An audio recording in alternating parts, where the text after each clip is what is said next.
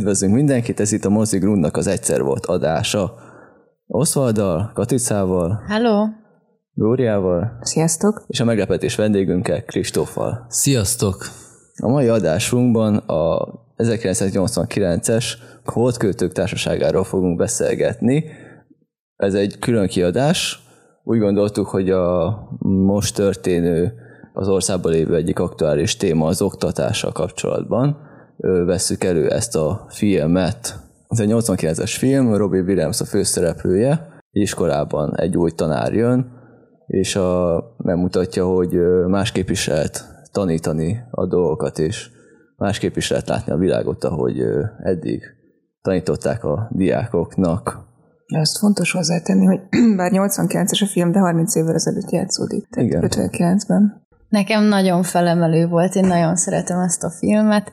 Amikor először láttam, szerintem láttam amúgy már többször is ezelőtt, és akkor is óriási élmény volt, és nagyon megmaradt, ami nálam furcsa, mert amúgy rengeteg filmet el szoktam felejteni, amit megnézek, de ez egy olyan, aminek konkrétan képeire is emlékeztem, egész jelenetekre, hogy mi hangzik el nagyjából, meg teljesen, nem tudom, belém ivódott a a hangulata, meg a milliója ennek a filmnek, és nagyon jó élmény volt újra nézni, és újra tudott mondani dolgokat, amik, amik végtelenül elgondolkodtatóak, még úgy is, hogy már egyre távolabb vagyok a középiskolától.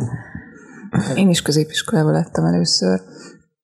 Az egyik tanárunk nézette meg velünk, és most így jó pár év távlatából újra nézni, szintén egy nagyon meghatározó, és egy ilyen lelkileg egyrészt megborzongató, meg kicsit olyan könyvfakasztó, de mégis nagyon, nagyon intenzív és jó élmény volt.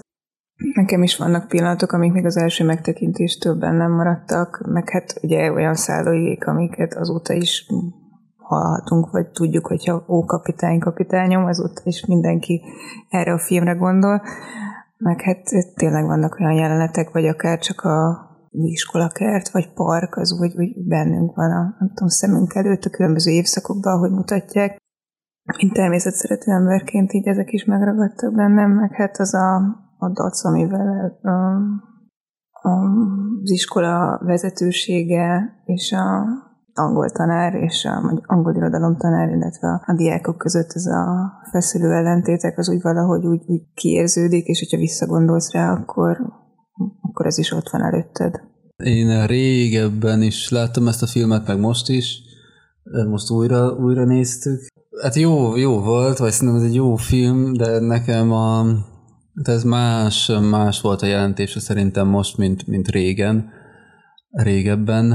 Tehát arra gondolok, hogy nekem nem, nem volt nagyon ellenséges most a, a tanári kar, vagy, a, vagy az iskola a végén, és valahogy úgy, én úgy néztem, vagy nekem most így az, az volt bennem, hogy hogy van olyan, vagy volt olyan korszakom, amikor, amikor segített ez a fajta, nem tudom milyen bátorítás, amit a Robin Williams által formált karakter csinál a, a srácokkal, és hogy el is hangzik a filmben, hogy de hogy van, amikor meg nem tudom, így okosnak kell lenni, vagy szóval, hogy nem mindig a, az, az érzés, meg a, a szabadon ö, mm, lovaglás a nyerő, hanem hogy ez, ez, egy, ez egy nagyon fontos pont, meg, meg így nem tudom levetni a korlátokat, ugyanakkor meg az sem lehet, hogy csak, tehát hogy, hogy, hogy teljesen ez sem igaz, vagy hogy mondjam.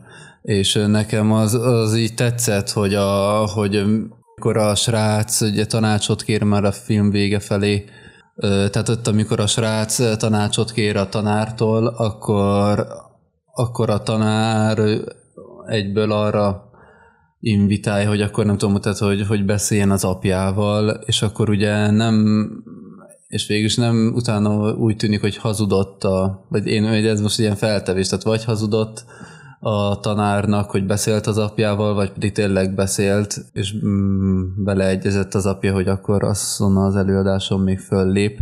Igen, és hogy nekem azt tetszett most, hogy, hogy megjelenik benne egy másik iskola is, amikor az ilyen szerelmi szállal kapcsolatban, hogy látjuk azt, hogy amúgy nem csak ilyen iskolák vannak, hanem vannak olyan iskolák, ahol nem ennyire ez a rend, fegyelem, meg, meg nem tudom még mi volt a másik két ilyen fő vezérszava az iskolának, hogy azok is vannak, és hogy lehet, hogy ez a tanár nem tudom, látja, hogy, hogy itt vannak ezek a srácok, akik itt, itt tanulnak, és hogy nekik nem arra van szükségük, hogy, hogy több, nem tudom, regulát, meg, meg ilyen szabályrendszert kövessenek, ami alapján így élni tudnak, hanem hogy így azt látja, hogy itt, itt lazítani kell egy kicsit. És, és akkor ez, hát ez oda torkollik, ahova torkollik. Nekem ez, ez ilyen izgalmas volt. Szóval, hogy én, én most ilyen megértő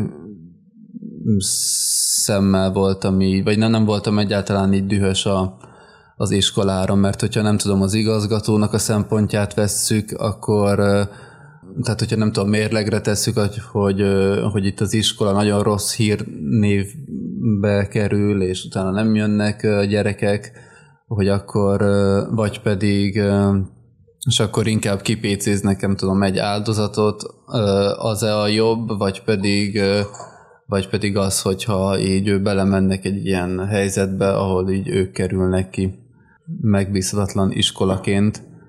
Hát ő nagyjából ezek jutottak az eszembe, meg most főleg az is, tehát annak kapcsán jut ez az eszembe, amit itt most a, előtte szóba került, mielőtt elkezdtük az adást, a, hogy egy iskola kihátrál valami mögül, hogy ez, ez mennyire számon kérhető, vagy hogy mit jelent az, hogy kihátrál, tehát hogy, hogy ez olyan oltári nagy bűn, vagy baje, vagy pedig nem tudom, messzebbről tekintve teljesen érthető, és igazából ugyanúgy járhat tovább oda a gyerek, nem tudom, abba az iskolába, vagy ilyesmi.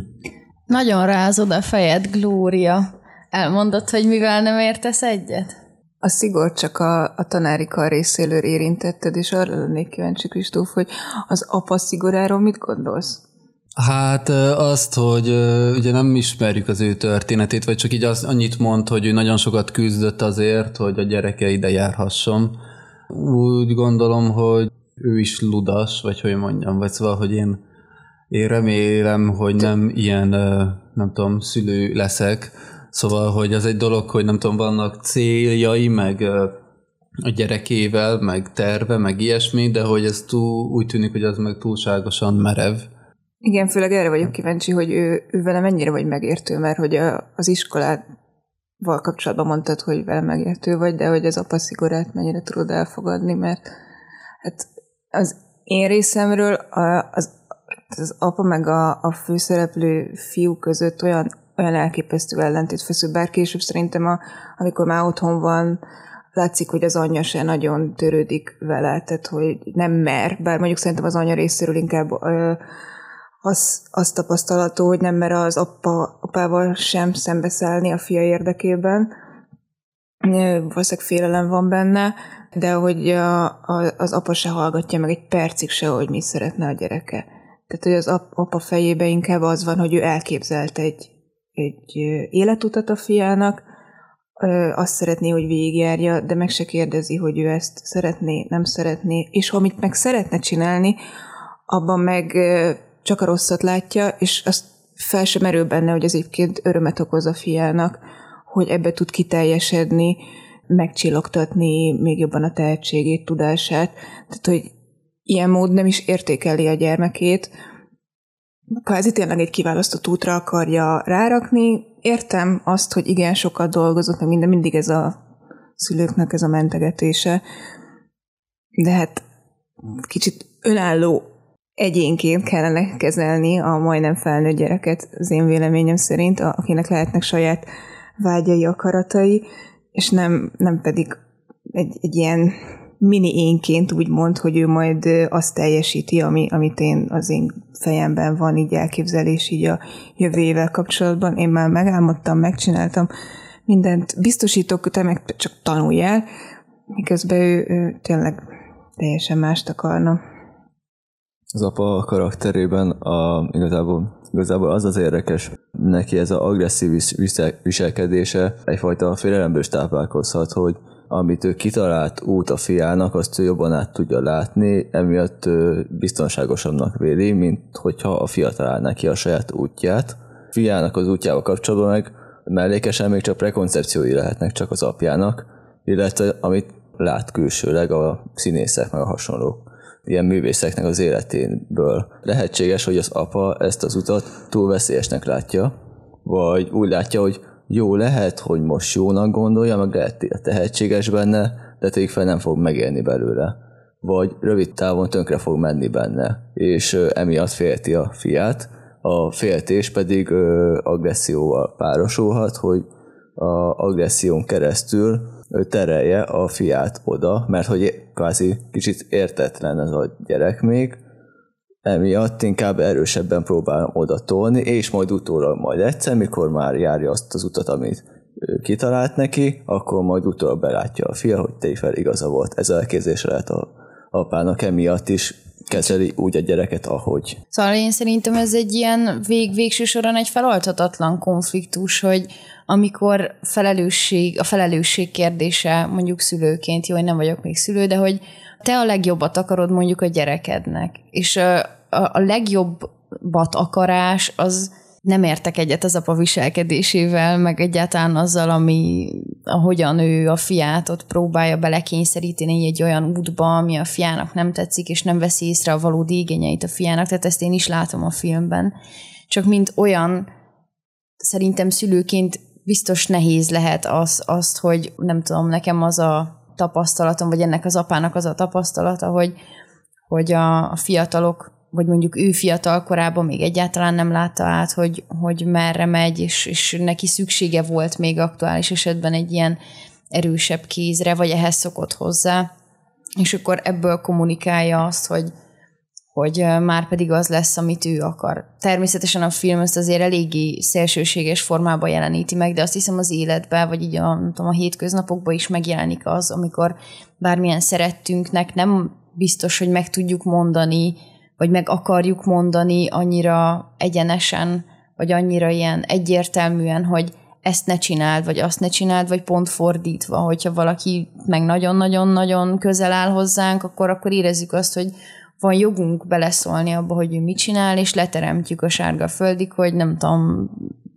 légy szíves, tér magadhoz, és csináld valahogy másképpen. De nem tudom, hogy melyik a jó a kettő közül, illetve szerintem ez nagyon egyénfüggő, hogy ki melyik, ki melyik stratégiát követi abban, amikor, amikor azt érzi, hogy valakinek az élete múlik kockán, hát persze idézőjelesen, mert hogy végül is, nem tudom, hát annyira... Tényleg az élete múlt, igen. Tehát Jó, neki igen, igen sarkos a film. de igen, tehát pont ezért, de hogy nem tudom, szerintem az életben inkább az van, hogy hogy mindenki a saját feje szerint gondolkodik, persze, és akkor a másik, másik embernek a életére a variációkat nem látja be annyira. És, és pont ezért szerintem ez Na ezért feloldhatatlan, mert én úgyse fogom tudni teljesen átlátni soha egy másik embernek, bármennyire közel vagyok hozzá azt, hogy mi az akarása, és mi a teljes valója, meg igazsága a döntéseinek. Persze, csak itt jönne be az, hogy, hogy mennyire állsz közel a, az érintett személyhez, és hogy itt szerintem azért is feloldhatatlan az ellentét köztük, mert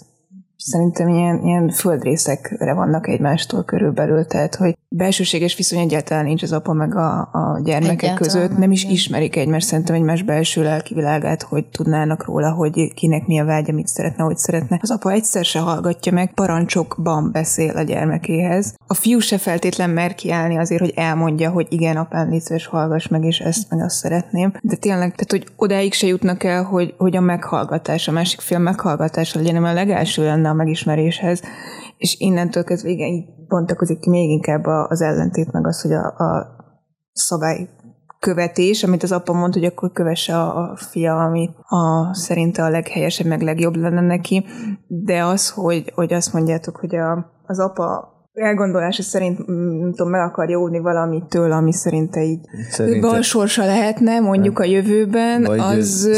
de az, az, az, az lehetne, szerintem. Hát azt, azt kevésbé mondanom, hogy boldogtalan, mert akkor itt megint az jön, hogy belsőleg nem ismeri a fiát, hogy egyébként ez a szereplés mondjuk a színnázi szerep, és ami mögötte van, az, az egyébként mennyire boldogát tette, felszabadította. De, de hogy akkor nem is igazán bízik a gyermekében, hogy láthatná, hogy, vagy, vagy esélyt adna arra, hogy megpróbálja mondjuk ebben kibontakoztatni magát, és, és esetleg a tehetség által tudjon érvényesülni. Tehát, hogy a, sem abban, hogy tehetséges lenne, nem bízik, sem abban, hogy egyébként ezzel a ilyen pályán ő tudna boldogulni. Igen, és nem biztatja. De szerintem tehát én pont erre gondolok feloldhatatlan konfliktusként, amikor te okosabbnak hiszed magad másoknál, akkor be, legyen szó bármiről. Tehát akkor te csak a saját pozíciódból, a saját, nem tudom, életutatból és bölcsességedből, most legyen az valós vagy nem valós bölcsesség, ebből kommunikálsz a másik emberrel. Tehát a feloldhatatlanság szerintem az, hogy a két ember nem beszélget, akkor nem fognak egyetértésre jutni, és nem, fog, nem fognak tudni, nem fogják tudni megérteni egymást. És ez pont abból adódik, hogy, hogy a, hogyha valaki okosabbnak hiszi magát a másiknál, akkor süket a füle a másik ember igényeire. És ameddig nem, ameddig nem oldódik ez fel egy olyanban, hogy, hogy az egyik is mondjuk vállalja a- bátran a véleményét, és a másik pedig vállalja bátran a, az odafigyelését, addig, addig újra és újra elő fognak kerülni ezek a konfliktusok bármilyen fajta, nem csak szülő-gyerek kapcsolatban. Hogy amúgy, a, tehát amikor a előadás után hazamennek, és akkor nem tudom, ott a családi házba megpróbálják megbeszélni, hogy, hogy, hogy, és akkor mondják szék, hogy ők egyáltalán nem, nem értik a srácot, hogy miért, miért így működik, és akkor ott elkezdi mondani, nem tudom, kiakadnak, és akkor van egy ilyen pillanat, hogy, hogy és, akkor mondja Srác, hogy de nem is tudjátok, vagy valami ilyesmi, nem tudom pontosan, de hogy, hogy mit szeretnék, és akkor ott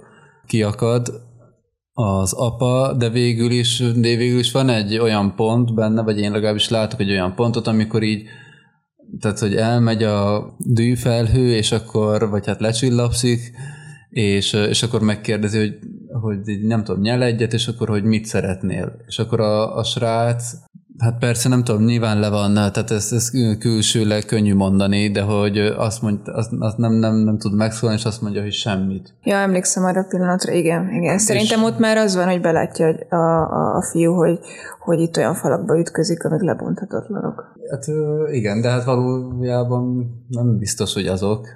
Csak hogy ott igen, nem lehet, hogy ott, az igaz, igen, lehet, hogy ott Igen. kellett volna akkor, akkor elmondania, és a szülők elé. Hát Igen, na de ez de- nyilván könnyű kívülről ott, tehát hogy ez, ez egy másik téma, hogy ott a helyben megmond, vagy pedig kívülről látod, na itt hibázott, hát itt kellett volna. Nem, hát mondom, lehet, ez csak lehet. Ebből a, ebből a szempontból meg, tehát itt abszolút a, azzal, azzal mennék, hogy, hogy ez egy borzasztó nevelés, amit, amit ez az apuka csinál a filmben, mert hogy kinek kéne okosabbnak lennie egy ilyen helyzetben, hát a szülőnek. Tehát, hogyha valamire a bölcsességét vagy a tapasztalatát fel kéne használnia a nevelésben, az pont az, hogy meghallgatom a másik embert, és tényleg hagyom, hogy elmondja, és aztán barátságosan magyarázom el neki, nem pedig parancsolóan. Tehát én egy ilyen helyzetben nem vonnám mondjuk felelősségre a fiút, hogy na ott akkor miért nem mondtad, mert nem tudom, nekem is vannak ilyen emlékeim a saját életemből, hogy amikor így valaki ilyen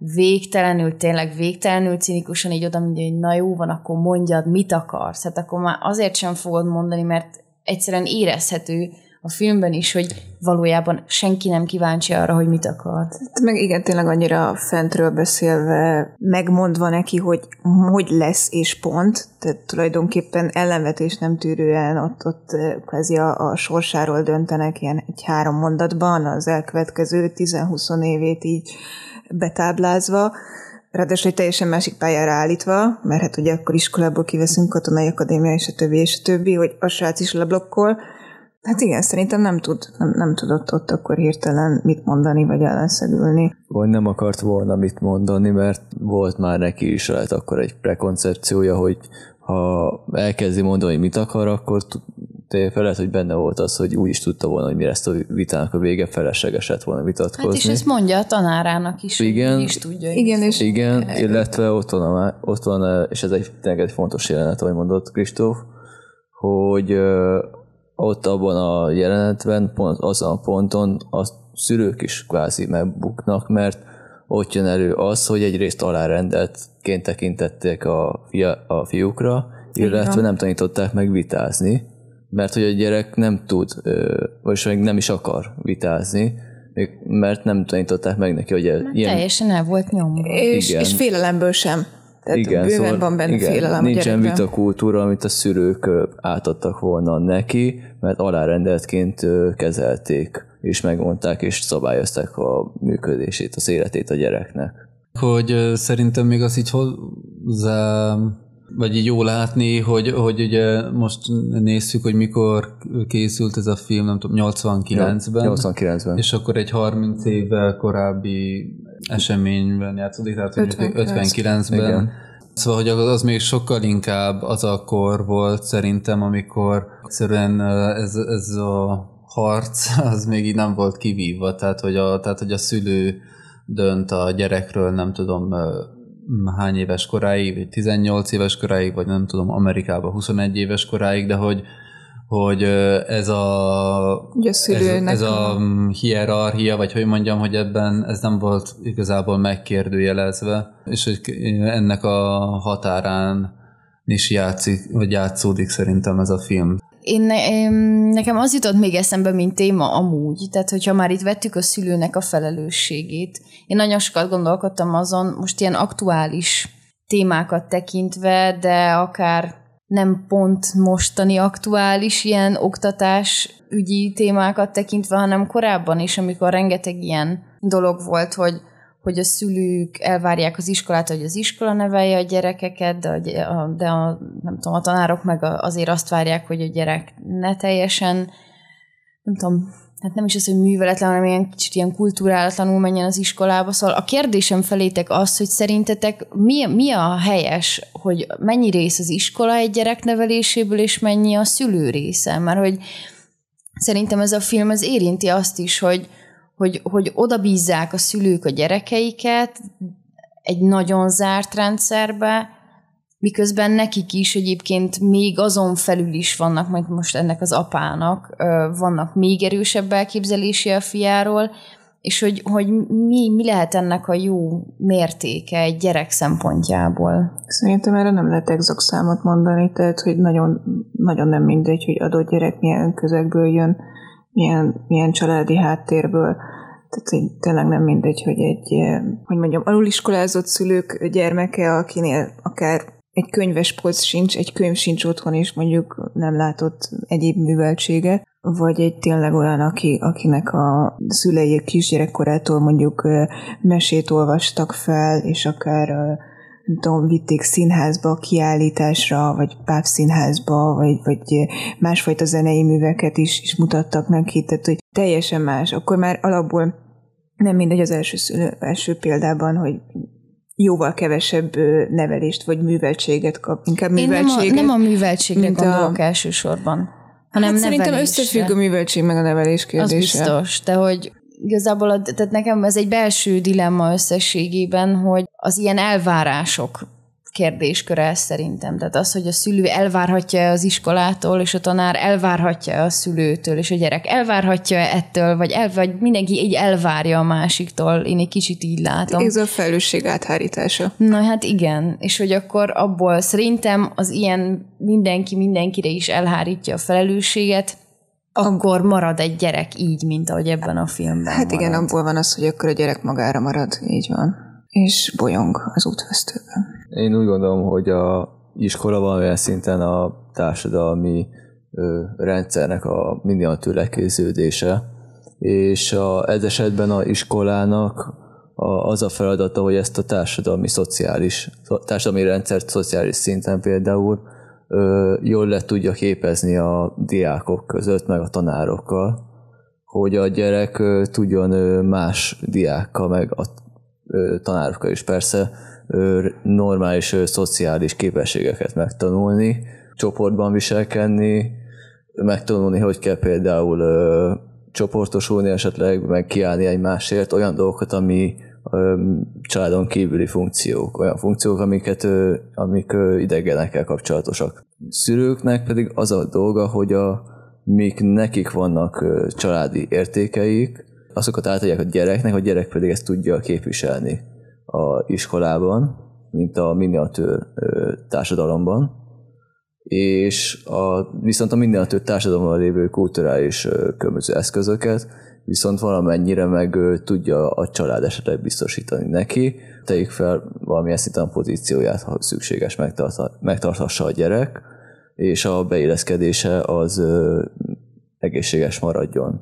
Ne túrják itt csak azért, mert hogy nem tud valamit megvenni. De ez összekötődik azzal, hogyha tegyük fel a gyerek szegényebb, akkor egy egészséges iskolában meg lehessen azt oldani, hogy akkor vagy ne túrják ki, vagy összedobják neki a pénzt, hogy így a szociális pozíciója egy osztályba ne túrjuljon ki, csak, csak azért, mert egy akciófigurát nem tud megvenni a család.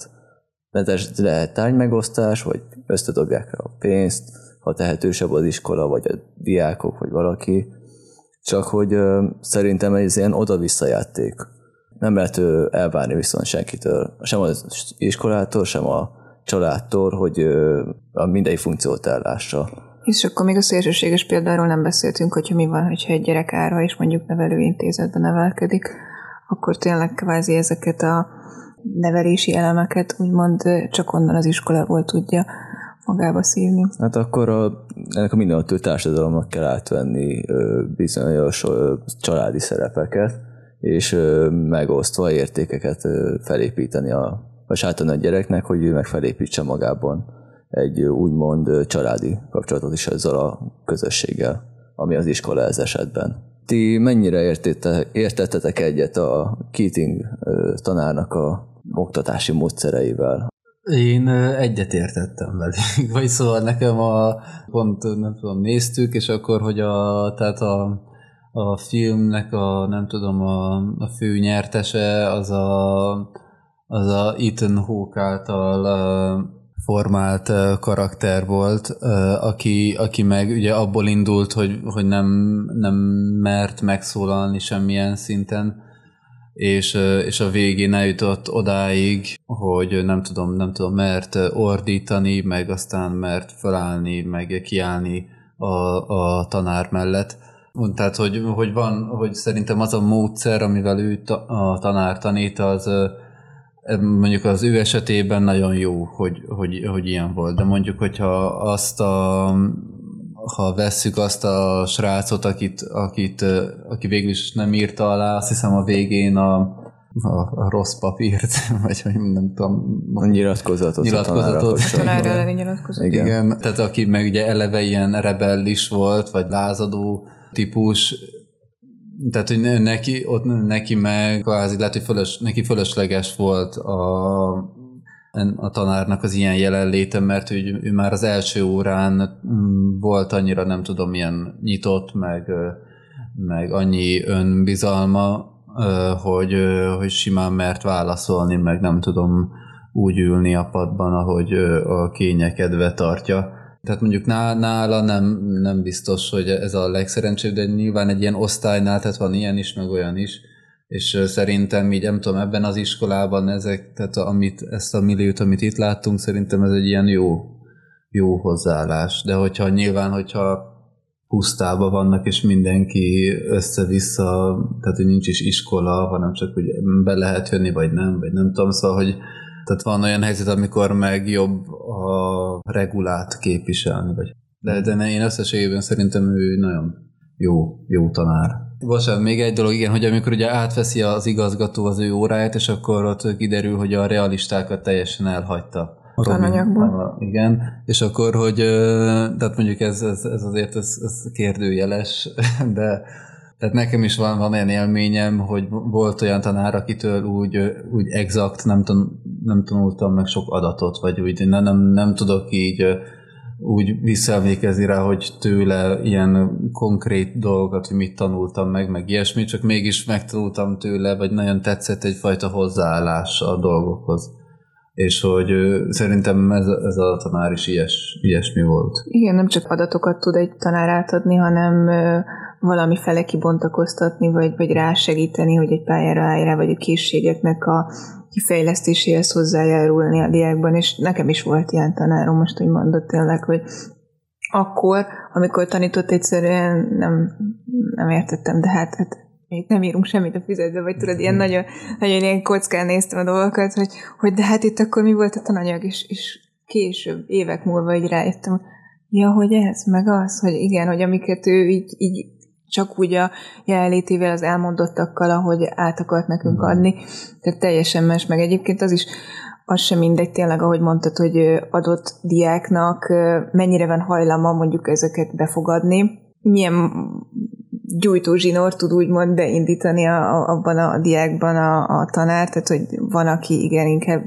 kiátrálna az elején, de azért úgy menne, de csak úgy szolidan és félénken, és akkor ő lesz, aki a, aki a végén egyébként a leglelkismeretesebben viseli a, a, a szívén a, a, az eltávozott diáknak a, a, az emlékét, vagy a tudom, sorsával leginkább együtt érez meg, meg, meg tényleg akinek csak egy nagyon pici szikra kell, és, és már is belobban, és, és ilyen lánglelkű lesz. Igen, tehát hogy én is egyetértek ezzel a, tehát a szem, egy jó szemlélet és egy jó hozzáállás átadása egy gyereknek legyen az amúgy bármilyen felnőtt, tehát nem csak egy iskolai tanár, hanem egy edző, vagy egy bármilyen közösségi vezető, nem tudom, szerintem az, az elképesztően meghatározó tud lenni, mert, mert nagyon formálhatóak még ilyenkor pont ezek a szemléletek, most már csak annyit is, vagy a saját példámon így elgondolkodva, hogy amikor jó töri tanárom volt, akkor imádtam a törit, és nagyon jó voltam benne, meg nem tudom, ezzel foglalkoztam. Amikor pedig jó biosztanárom volt, akkor meg az volt, ami, ami vitt magával, mert, mert pont így a tanárok valami teljesen másfajta nem, nem is tudom, milyen tanítási módot hoztak be, tehát amikor a biosztanárunk elkezdett üvölteni, és így tanította meg a nem tudom milyen őserdei bőgő majmot, hogy az ilyen hangot ad ki, tehát ez, ez az egész iskola soha nem fogja elfelejteni, mert még más osztályokban is hallották, ahogy nekünk bioszóránk van, tehát ez őrületesen vicces volt, meg maradandó, és, és ez a szabad, szabadabb, nem annyira a tankönyvön alapuló szemlélet, ez nagyon jó. Viszont óhatatlanul is eszembe jutott az a tanárom, aki, aki viszont például nagyon szigorúan megkövetelte azt, hogy írjunk, ö, nem tudom, ilyen, nem is tudom, hogy hívták ezeket általánosban, fogalmazást. És akkor a fogalmazásokat mindig ilyen elképesztően keményen bevasalta, és számon kérte rajtunk, és, és kiavította, és ott bizony hibák voltak, és ki kellett javítani, meg minden. Viszont neki meg annak ellenére, hogy egy klasszikusabb, vagy egy ilyen vaskalaposabb tanítási módban tanított, én, én, én azt valami, nem tudom, neki köszönhetem azt, hogy meg tudok szólalni, meg hogy le tudok írni egy épkézláb mondatot. És hogyha ezt vagy amaszt a módszert választja egy tanár, szerintem az a nagyon fontos, hogy higgyen benne, és hogy azt full lelkesedéssel adja át. Igen, igen meg valahogy a, a tanítási módszerén keresztül is, egyrészt nekem az alapvetés szerintem az tuti, hogy a, a tanártól nagyon függ, hanem a leginkább, hogy mennyire fogod szeretni azt az adott tantárgyat, tényleg ahogyan előadja és tartja az órát. Másrészt meg, ha a, a tiszteletet valahogy ki tudja vívni az osztályban, akkor is, hogyha egy játékos tanítási módszere van, és akkor is, hogyha vasszigorral dolgozik, de megérteti a diákokkal, hogy ő nekik erre van szükség, és, és adott bizonyos adatokat igenis tudniuk kell, mert nem tudom, mondjuk az alapműveltség része, hogyha ez, ezt az észreletet valahogy tudatosítja a diákjaiban, akkor, akkor ugyanúgy tudja szeretni a, a szigorúbb tanárt is a, a diák. Nekem is olyan, bőven van olyan emlékem is, igen, a, amilyen ilyen rettenetesen szigorú, és tudom, hogy így, így szinte remegtünk, mint a nyárfalevél feleltetések előtt, és úristen a naplót hogy lapozza meg minden, és mégis senki se gondolt rosszat az adott tanárról, mert, mert valahogy ő neki volt egy olyan karakán kiállása, de tudtuk, hogy a, hogy, hogy, ezt is kell tudnunk. És egyébként meg több oldalú készségeket mért adott esetben a tudom, témazáróknál, de és az előadás módja is abszolút. Tehát amikor tükrözi az előadás módja, hogy igenis van szakmai tudás, a, a, és nem mondjuk a könyvből felolvas, akár még, még egyetemen is találkoztam ilyen előadóval, de amikor a középiskolás tanár mondjuk így tényleg tud mindent fejből mondani, és úgy adja elő, és látszik, látszik a, a tudás megkérdőjelezhetetlen a részéről, akkor nem baj, hogyha szigorú, mert valahogy a, a diák érzékeli, hogy itt, itt nincs mit megkérdőjelezni a, a tanár részéről, és hogyha ő így tart órát, akkor így tart órát, de meg kell tanulni a tananyagot.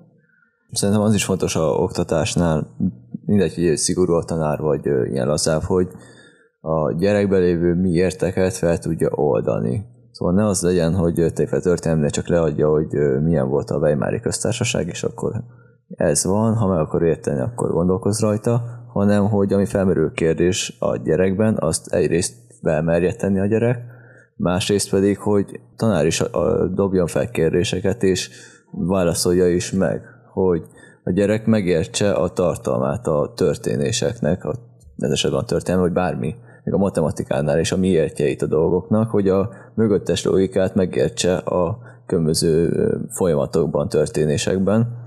Mert egyrészt így könnyebb is lehet szerintem megtudni dolgokat, és felismerni például mintázatokat.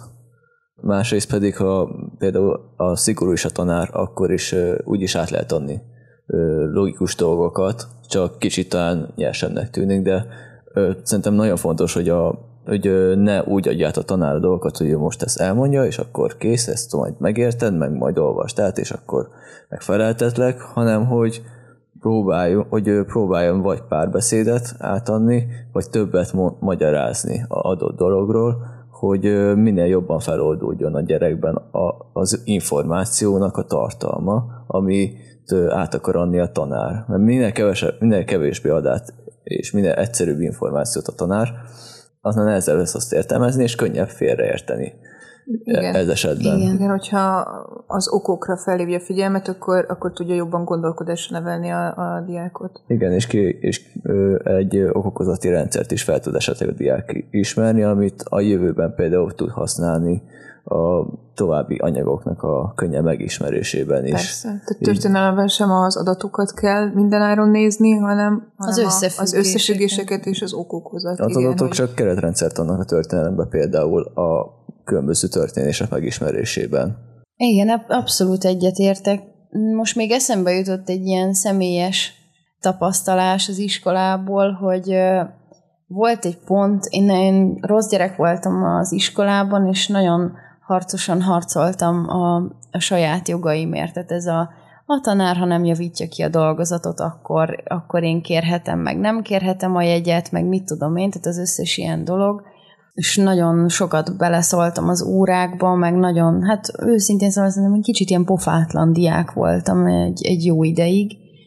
És aztán egyszer egy tanárom, ezt se fogom elfelejteni soha, egyszer azt mondta, hogy, hogy rendkívül tiszteletre méltó, meg ilyen látványos, hogy mennyire tisztában vagyok a jogaimmal, de hogy vajon eléggé tisztában vagyok-e a kötelességeimmel, és szerintem diákként például ez egy ilyen nagyon érzékeny pont, hogy akkor persze mindenki, nem tudom, kamaszodik, és akkor benne van az ilyen túl, túlburjánzó igazságérzet a diákokban, hogy nekem mit lehet, csak azon kevésbé gondolkodik el akárki, pont azok miatt a dolgok miatt, hogy mindenki elvár a másiktól ezt meg azt, hogy mik a saját kötelességei.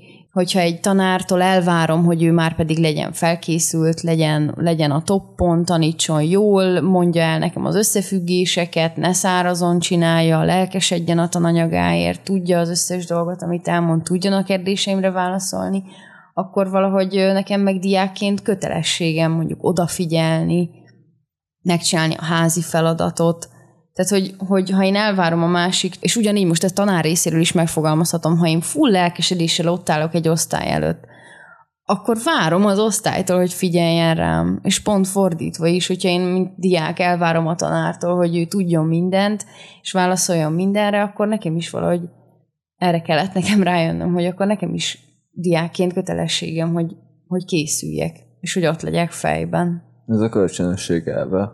Szerintem, ha ezt be tudják tartani a felek, akkor így tud egészségesen működni a, egy, egy bármilyen tanóra, hogy mindkettő fél kölcsönösen felkészül a úgymond közös munkára, vagy a közös tevékenységre, ami éppenséggel legyen ez egy történelmi óra mert csak így tudnak egyenlő felekként megfelelően egymásnak akár átadni tudást, mert a diák is azért a viselkedésével, ahogy a tanórán viselkedik, meg figyel. Hát meg a kérdéseivel. Meg a kérdéseivel. Igen, a tanárt is tudja tanítani, még hogyha a tanár ezt például nem veszi észre, de ugyanúgy szocializálja a ő, diák is, akár a tanárt, meg az egész közösség. Hát igen, meg hogy, de szerintem, tehát, hogy uh, nyilván szép lenne, hogyha tényleg így, vagy, lesz most leginkább magamra mondom, hogy hát, szép lett volna, vagy hát mégis most is tanulok, szép lenne, hogyha így készülnék mindig, és akkor, hogy felkészülve járnék az órára, tehát annak én is jobban örülnék de hogyha már nem tudom, hogyha az ilyen jogokról, már nem tudom, milyen kötelességekről van szó, hogy akkor, de nekem akkor inkább az itt először eszembe, hogy akkor ha már nem tudom, milyen vagyok, vagy hogy akkor, tehát legalább akkor nem tudom, ne hátráltassam a, a, a tanítást. De hát ez mondjuk a végső egy full passzív cucc, de, de igen. Úgy érted, hogyha nem tudtál például felkészülni, Hát igen, hogy akkor, akkor... Nem, nem kezdek el kardoskodni, de hogy amúgy is, hogy de nem javította ki a dolgozatot, amit, amit mhm. megígért, akkor, hát akkor lehet, nem olyan fair ezért kardoskodni, de hogyha mondjuk, ha, ha ezt nem teszem szóval, hanem csak simán lenyelem az egyest, akkor végül is ez meg, meg lehet szokni. Hát vagy, tehát mit, tehát az, hogy, hogy voltak azok, hogy biztos nektek is voltak olyan osztálytársaitok, akik így így nem tudom, ilyen csuklóból szét tudtak verni egy órát. Tehát, hogy, hogy mondjuk tudták, hogy a tanár utálja, hogyha kattogtatod a tollat. És akkor így, tehát csak azért is kattogtatta a ja, tollát. Persze, nekem is volt kémia tanárom, aki a félfülére süket volt, valószínűleg valami történt az agyával, mert nagyon gyorsan elfelejtette, hogy ő most órát tart, és könnyen el tudtuk, ö, át tudtuk terelni a történéseket arra, hogy meséljen, hogy ö, mi történt a háborúban annó. Emiatt ja. nem, kémián inkább tiszen meghallgattuk a háború sztoriait, mert mindig elfejtette, és könnyen áttért erre. Hát de, én, tehát, de hát erre gondolok, tehát hogyha, hogyha már így nem tudom, nem érdekel annyira az iskola, akkor legalább ne kattogtassam annak a fülébe a tollat. Már csak azért is, mert nem tudom, emberek vagyunk. És Igen, de ilyenkor jön fel Közösségként a... jó működni szerintem. Igen. Ha már valamit át, átadnánk így egymásnak, igen, de ilyen... tanár vagy diák pozícióból, akkor Igen, meg ez kéne legyen. Ilyenkor jön a közösségi dinamika fel, hogy a ilyesfajta diákokat például hogyan kezeli a adott osztály, hogy ő most a osztálytámogatólag lép mellé, hogy akkor végül is akkor lőjük szét az órát, és akkor inkább lazuljunk, vagy pedig megpróbálják úgy kezelni, hogy az egy tanóra maradjon, és a eminens diákot is valahogy leállítani, hogy aztán, hogy aztán később ez a feszültség a szünetbe például ne akklimatizálódjon. De szerintem Akár. itt is közben jön az, hogy, hogy milyen a tanár. Nem minden Persze. tanárnál teszi meg az adott diák sem szerintem, hogy kattogtatja a tollát. Hm. Tehát, hogy ez, ez megint akkor visszatér, meg egyébként is szerintem a, a tanár kérdéshez jobban vissza kell térnünk, mint a diák kérdéshez, mert hogy a filmnek inkább az a kulcskérdése. Ne, nekem még az jutott az eszembe, hogy tehát, hogyha a tanár betesszük a boncasztalra, akkor ugye, amikor bemegy a srác, a főszereplő srác, vagy a, tehát a, a Neil, a, aki, vagy tehát aki öngyilkos lesz a, a végén. Igen, igen. Neil, Neil. bemegy hozzá beszélgetni, és hogy ott nem tudom, ott, ott van a, ott a irogat, a, a tanár, és és akkor ott van egy kép a, a barátnőjéről, vagy feleségéről, vagy, vagy nem, tudjuk, hogy kiről, de hát egy, egy, egy nőről, akit, akit úgy tűnik, hogy szeret, és, hogy, és akkor meg is jegyzi a srác, hogy ó, milyen, milyen szép nő, és akkor hát igen, ő most Londonban van, de én meg itt szeretek tan- tanítani, vagy hogy hát ő igazából nekem így az jött le, hogy azért van itt, és hogy ez, egy, ez az ő, ő életének egy ilyen um, nehézsége, vagy egy ilyen um, ez az ő küzdelme, valószínűleg ez inkább küzdelem a tanárnak, mint, a, mint a, az órán, vagy hogy hogyan szóljon a gyerekekhez, vagy hogy nem tudom, izgul-e vagy sem, vagy hogyan fogja meg őket, ez úgy tűnik, hogy ez nem okoz akkor a gondot neki, vagy hogy ilyen hatást elérjen, hanem hogy inkább ez a személyes személyes vonal az, ami, ami, a, ami nehezebb, mert ugye ott, ott nekem úgy tűnt, hogy ott ilyen, tehát hogy ilyen mosolyog, de hogy azért van benne fájdalom, vagy hogy nem... Belső vívódás. Belső vívódás, igen.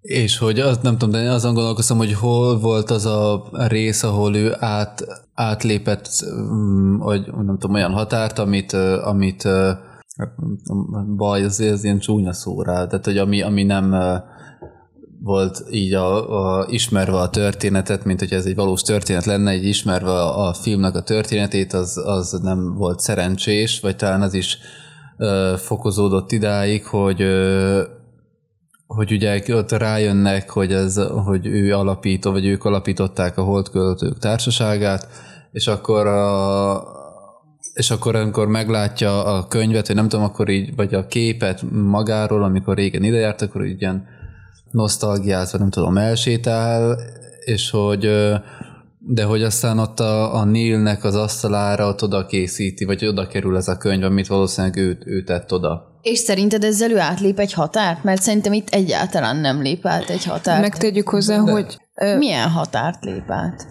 Hát az, hogy titkosan történik, hogy ilyen nem, nem ott van, van a tanár, vagy nem meg a diák, és az óra keretében ez, ezek a határok nem tudom, oldódnak, meg beszélgetnek, meg ilyesmi, de az, hogy Értem, a, tehát valakinek így fű alatt odaad. Tehát a tanár tudja azt, hogy itt mi a stájsz, meg nem tudom. Nyilván nem tudja a, ki, a, a kifutását a történeteknek, de az, hogy oda csempészi, vagy nem tudom, tehát hogy ez, ez egy olyan dolog, ami, amit akár tetszik, akár nem, szerintem ez, ez, ez megkérdőjelezhető, vagy nem tudom. Tehát, hogy miért, miért nem úgy adja oda, hogy hogy az óra után, hogy am, amúgy itt van, tehát hogy szívesen ajánlok egy könyvet, vagy nem tudom, és akkor hogy ez izé. Tehát, hogy az, az sokkal ilyen az ilyen nyitotta, vagy nem tudom, mert így igazából az, hogy ő ott titkosan oda nyújtja, ez ilyen olyan, mint hogy ő hajrá, csináljátok a, az illegális cuccot itt, a, nem tudom. Szerintem itt szóval azt a... cinkosok lesznek. Szerintem itt azt akarta ezzel a Keating elérni, hogy a diákok úgy érezik, hogy ez egy természetes folyamat, természetes cselekvés a részükről, hogy mondjuk most ezt újra elkezdik, nem azért, mert hogy a tanár ezt mondta nekik, vagy így direktben kiközvetíti, hanem kicsit úgy azt akarta, hogy a diákok ezt saját magukba indítsák el ezt a társaságot újra, így a, az a fajta érzés, meg a élmény, ami ezzel együtt jön, az impulzívabb lenne, mint hogyha a tanár erre ő felett to, ő nem tolta volna őket, hanem ajánlotta volna őket, hogy akkor most itt csináljátok ezt. De egyébként a legelején még, amikor mutatják neki a, a, az évkönyvben, hogy megtalálják a, a régi fotóját, tudom, hogy van egy olyan, vagy emlékszem, hogy van egy olyan megjegyzése a, a, a Keatingnek, hogy hát akkoriban más idők jártak, és hogy most sokkal szigorúbb a tanári kar, tehát hogy egy ilyen intő mondatot már, már előre bocsát. Vigyázzatok, hogyha ilyen útra lépnétek. Egyébként meg szerintem én nem ítélem el, sőt szerintem nekem nagyon szimpatikusak voltak az össztanári nevelési elvei, és nagyon sok mondandója, amiket így a különböző tananyagok leadása mellett így hozzáfűzött, és, és simán kiírható, vagy idézhető bizonyos mondata szerintem, ami, ami abszolút megállja a helyét, hogy, hogy szeretné őket önálló gondolkodásra nevelni, hogy találják meg magukban azt, amit igazán foglalkozni szeretnének, vagy milyen utat képzelnek el saját maguknak, a saját belső hangjukat, a, azt kövessék. Lehet, hogy akkoriban ez, ez nagyon ilyen egetrengető dolog volt, és korát megelőző 50-es évek végén ilyenről, amikor tényleg a apa anya szentsége még, meg a, az otthon és az iskolában elhangzottak, én még eléggé megkérdőjelezhetetlen volt. Bár, ahogy mondtad, volt az a másik iskola is bemutatva, ami nem egyházi, hanem ugye állami fenntartás értelmszerűen szabadabb gondolkodású volt, vagy megengedőbb már akkor is. Abból a világból akart valószínűleg egy picit becsempészni ide is, hogy egy kis szabadságot megérezzenek, meg hát azokon a költeményeken, ö, irodalmi alkotásokon keresztül, amiket ugye felolvasott vagy átadott nekik, azokból is ezt a szárnyalást vagy levegést szerette volna nekik közvetíteni, hiszen még kvázi gyerekek, tehát hogy ugye meg vannak terhelve a rengeteg tananyaggal, és, és a saját fiatalságokat se tudják úgy, úgy szabadon megélni. Lám, micsoda összecsengés mai napokkal. Nyug, igen. Tehát, hogy az, hogy, az, hogy a saját saját nevelési elveiben ilyen üzeneteket közvetített, nekem az, az végtelenül szimpatikus, és, és tényleg aktuális mindmáig. Ez volt a mozigunknak az egyszer volt adása a holdkötők társaságáról, a oktatásról, a szülőkről, meg a diákokról. Én Oszald voltam, itt volt Katica, Sziasztok! Kristóf Sziasztok! és Glória. Sziasztok! Találkozunk legközelebb. Ha tetszett az adás, iratkozz fel a csatornánkra, és a like vagy a dislike gombok használatával pedig fejezd ki a véleményed. Hamarosan újabb adásra jelentkezünk. Sziasztok!